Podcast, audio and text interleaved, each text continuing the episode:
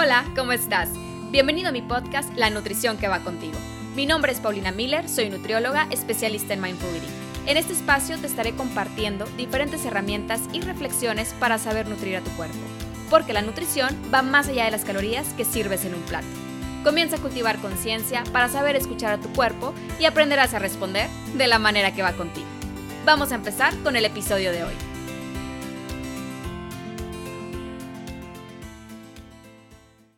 Hola, ¿cómo estás? Quiero compartirte el día de hoy un poco sobre mi historia y mi experiencia trabajando en casa. Comencé desde hace aproximadamente 4 años y medio y la verdad es que ha sido un camino lleno de aprendizajes de todo. He tenido días muy buenos y aquellos en los que parece que no avanzo nada. Te voy a compartir desde mi experiencia lo que yo he aprendido, lo que me ha funcionado y lo que no me ha funcionado tanto. Y cabe aclarar que sigo aprendiendo. Todos los días es una experiencia distinta y voy encontrando nuevas respuestas y nuevas formas de seguir desarrollando mi profesión y además disfrutando el camino. En el episodio de Felicidad Profesional te había compartido un poco de cómo desde que me gradué estaba buscando qué es lo que quería hacer con mi carrera. Siempre supe que quería desarrollar mi profesión. Tenía muchas ideas y comencé a desarrollar algunas y me iba dando cuenta en el camino qué cosas definitivamente no eran las que buscaba o quería. Entonces, más que tirar a la basura un proyecto, ese proyecto me inspiraba a uno nuevo y uno que se orientara más a lo que de verdad me emocionaba y me hacía sentir feliz. Terminé por fin encontrando una orientación más clara de mi carrera y desde ahí empecé a desarrollarla. No he dejado de estudiar desde que me gradué y sigo en la actualidad estudiando y buscando diferentes formas de seguir creciendo. Además de ser un crecimiento profesional, viene también acompañado de un crecimiento personal increíble. Y todo esto lo fui descubriendo desde un pequeño espacio de mi casa que adecué como mi oficina. Empecé con un pequeño escritorio que apenas y me cabía mi laptop y mi libreta, pero empecé. Y ese sin duda es el paso más importante, empezar. Para esto estoy casada, aún no tenemos hijos, pero sí tengo un hogar que cuidar y que gracias a mi esposo, que me apoya en todo, es algo que hemos logrado hacer en equipo. Tenemos una perrita, si me sigues en Instagram ya la conoces, se llama Mía y está conmigo todo el tiempo mientras trabajo. La verdad es que me encanta su compañía. Pero bueno, regresando al punto de empezar para mí fue algo que me di cuenta que me costó mucho trabajo al inicio. Siempre estaba esperando que todo estuviera perfecto. Que si no tenía el equipo tal, que si necesitaba perfeccionar mi currículum o terminar de organizar bien mi plan, hasta que me di cuenta que solamente estaba creando excusas. Te confieso que tenía preparada mi página en redes sociales, pero me tardé meses en animarme a publicarla. Hasta que un día dije, ya es momento, y le puse publicar. Y desde ese día dejé que las cosas comenzaran a fluir. Fue un tipo de presión positiva el ya empezar a compartir contenido. Poco a poco se ha ido formando una comunidad que aprecio bastante y que agradezco todos los días de contar con cada persona que forma parte de ella. Mi trabajo ha tomado diversos caminos. No creas que todo ha sido siempre lineal. Ha sido un camino de prueba y error. Y si te pones a ver más de cerca, eso que llamamos errores son en realidad los aprendizajes más grandes que puedas tener. Ahora, no me quiero adentrar tanto al tema de mi trabajo, pero sí de cómo me he ido organizando en mi casa para poder desarrollarlo. De las primeras cosas que me di cuenta fue de las enormes distracciones que tenía, entre pensar que la cocina estaba sucia y quería limpiarla para poder empezar a trabajar, o que si iban a venir a revisar unos detalles de la casa y tenía que estar al pendiente, o que si era momento de preparar la cena, o también que la televisión estaba muy tentadora a unos metros de distancia.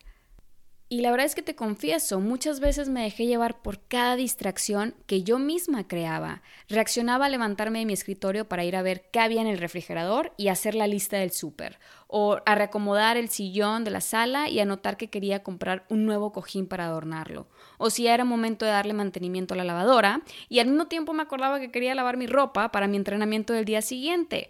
Era pensamiento tras pensamiento, distracción tras distracción. ¿Y qué avanzaba en el día? Pues dejaba a medias muchas cosas. Comencé a frustrarme demasiado. La verdad es que no podía creer que en una semana solamente había logrado menos de la mitad de lo que me había propuesto. Veía mi agenda y la lista de cosas que necesitaba avanzar sobre mis proyectos y me parecía infinita. Rentar un local para evitar distracciones no era la respuesta, pero según yo en ese momento sí lo era. Me convencía de que trabajar en casa estaba siendo el problema de que no avanzara con mi trabajo. Hasta que un día decidí sentarme en silencio. De verdad que el silencio tiene tantas respuestas. Me puse a ver mi agenda y de verdad quería hacer todo, literalmente todo, y eso de entrada ya era muy estresante. Comencé entonces a cambiar mi dinámica de organización. Toda la vida me ha encantado usar una agenda, organizar mis días y mis tiempos, pero me di cuenta que organizar mi agenda con horas exactas ya no me estaba funcionando a mí. Eso de levántate a las 7, medita a las 7:30, desayuna a las 8, lee a las 9, empieza con proyecto A a las 10, luego con proyecto B a las 11. No, simplemente esta dinámica a mí me dejó de funcionar. A cada rato estaba viendo el reloj, sentía que me estaban contando el tiempo. No digo que tener horarios esté mal, pero creo que también tenemos que dejar fluir las cosas. Mucho de lo que hago es escribir y para eso a veces no hay hora. Entonces decidí cambiar la estrategia. Para empezar, desglosé mis objetivos en partes pequeñas. Por ejemplo, si la meta es correr un maratón, no empiezas corriendo un maratón. Empiezas entrenando desde caminar hasta empezar a aumentar el paso. Luego vas corriendo cortos kilómetros y aumentando sucesivamente. Así evitas lesiones y decepciones. Y lo mismo aplica para cualquier objetivo en la vida. Tienes que empezar con un paso. Entonces, ahora lo que hago es que establezco ciertos objetivos grandes en el mes y los voy desarrollando a lo largo de los días de ese mes. En mi agenda, cada semana escribo el paso que quiero dar en el día y que me acerque un paso más a mi objetivo. Te voy a poner un ejemplo. Mi podcast. Al principio parecía demasiada información, mucho que hacer, mucho que pensar, pero cuando empecé a desglosar los pequeños pasos que debía dar, todo cambió. Lo primero que piensas es ya en grande, ¿no? Quieres comprar el equipo perfecto, quieres comprar las aplicaciones perfectas y tener todo perfecto. Pues bueno. Eso fue lo que pensé yo y me di cuenta de este pensamiento tan perfeccionista que al final sigue siendo simplemente una excusa más para no empezar ya. Entonces, el objetivo grande era hacer mi podcast y comencé a desglosar los pasos para poder llegar a ello. Paso 1, investigar todo acerca de lo que es un podcast, lo que necesito, materiales, aplicación y toda la información en general. Paso 2, empezar a ver mi página, las aplicaciones que necesitaba para subir cada episodio y luego así poder publicarlo. Paso 3, pensar en mi nombre y mi mensaje. Paso 4, editar una imagen para compartir. Paso 5, comprar un micrófono porque sí era importante que mi voz se escuchara de forma clara. Entonces investigué un buen micrófono, no muy caro, y enseguida hice la compra. Y aún no tengo audífonos, utilizo unos del celular, pero pues eso no me ha detenido a seguir grabando. El paso 6 fue redactar una introducción y comprar el permiso para una música instrumental de fondo para acompañar mi introducción. El paso 7, desarrollar el primer episodio, luego grabarlo y enseguida dar el paso de publicarlo. Y en un periodo de un mes publiqué mi podcast. Y la verdad es que los pasos los fui organizando de acuerdo a lo que se acomodaba conmigo. Entonces, tú organiza los pasos que tú necesitas para llegar a tus objetivos. Los pasos pequeños me llevaron al objetivo grande que quería. Lo mejor de todo es que disfruté el camino. Pensamos que correr es la respuesta, pero si te das la oportunidad de caminar, te llega a sorprender el crecimiento que logras. También me fui dando cuenta que cuando establecía pequeños pasos en cada día, me era mucho más sencillo enfocarme y empezar. Entonces, empieza con un paso. No quieras llenar tu día con 10 tareas diferentes. Establece un objetivo en el mes y trabaja cada día para acercarte a lograrlo. Y sobre todo, disfruta el camino. Una pregunta que alguna vez me hicieron es que si no me cansaba estar tanto tiempo en mi casa. Creo que cualquier rutina se puede volver cansada y convertirse en un ciclo tan automático y monótono. Lo que hago es que cuando siento que algo se está volviendo muy monótono, es cambiar el espacio. Por ejemplo, si un día me voy a dedicar a escribir, busco un lugar diferente, me preparo un té y pongo música instrumental de guitarra. Me encanta.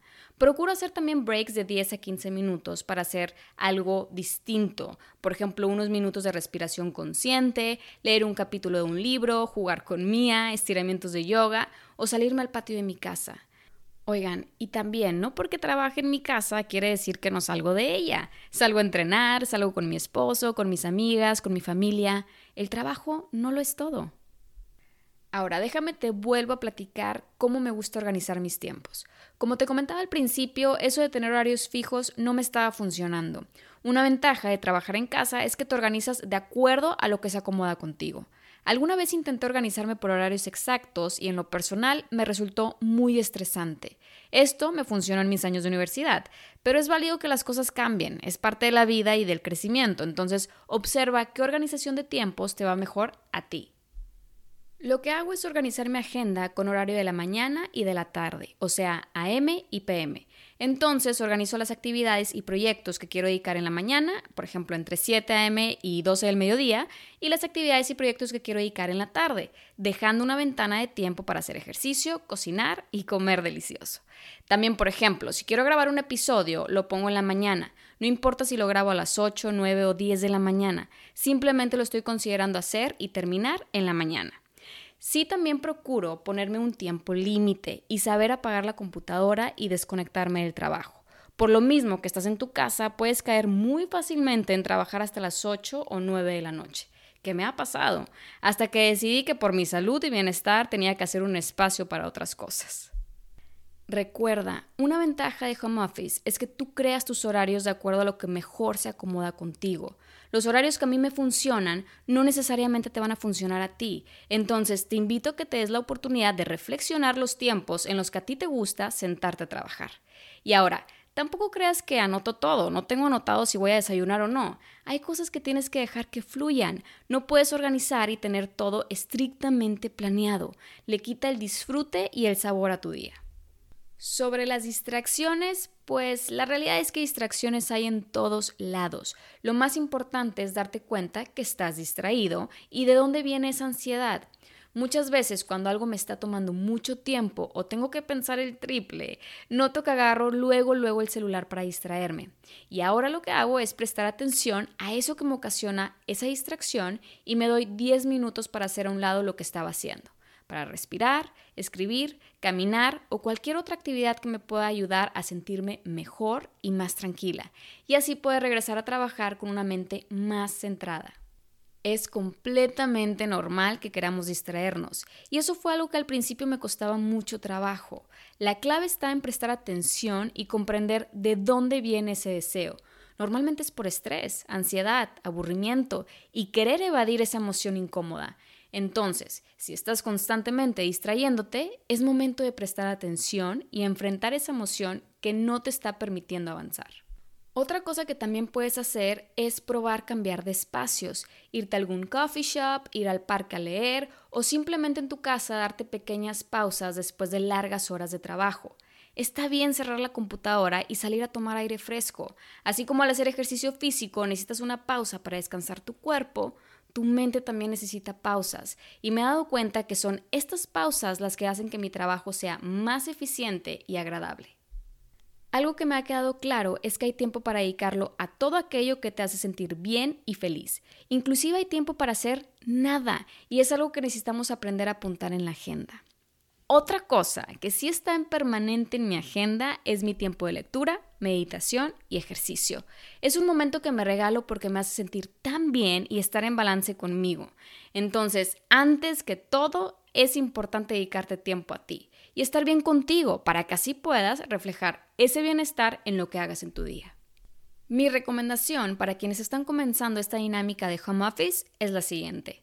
Ten clara tu intención y la razón por la que estás iniciando este nuevo proyecto. ¿Qué es lo que quieres hacer? ¿Y cómo lo quieres hacer? Luego, empieza a crear un espacio que te inspire. Decóralo a tu estilo con objetos y colores que te gusten, plantas, libros, aromas, luz, de preferencia cerca de una ventana para que entre luz natural. Convierte tu lugar de trabajo en uno que refleje un espacio acogedor, de paz y que te motive. Tu espacio de trabajo no tiene por qué ser un lugar aburrido, monótono o que no merezca tu cuidado. Al contrario, por lo mismo que es un lugar en el que vas a estar gran parte de tu día, conviértelo en uno que te inspire y te haga sentir feliz. Y así como es importante crear un espacio que te inspire, también lo es vestirte para la ocasión. Es decir, no te quedes en pijama. La pijama inspira a acostarte en tu cama, descansar y dormir. Arréglate de forma que te sientas motivada a ser eficiente en tu trabajo hoy. Así como si fueras a presentar un proyecto importante. Vale la pena dedicarte tiempo a arreglarte para sentirte bien. Es parte de tu autoestima. También comienza observando y analizando nuevos horarios, la dinámica y lo que mejor se acomode contigo. Si plan A no funciona, empieza a desarrollar un plan B. Recuerda que todo es parte de la experiencia. Nada es pérdida de tiempo si en el transcurso te llevaste un aprendizaje. Espero que mi experiencia te inspire y te dé una orientación. Ahora te toca a ti inspirarte a construir el camino que va contigo. Te deseo un día lleno de tantos éxitos y plenitud. Lo mereces. Nos vemos pronto.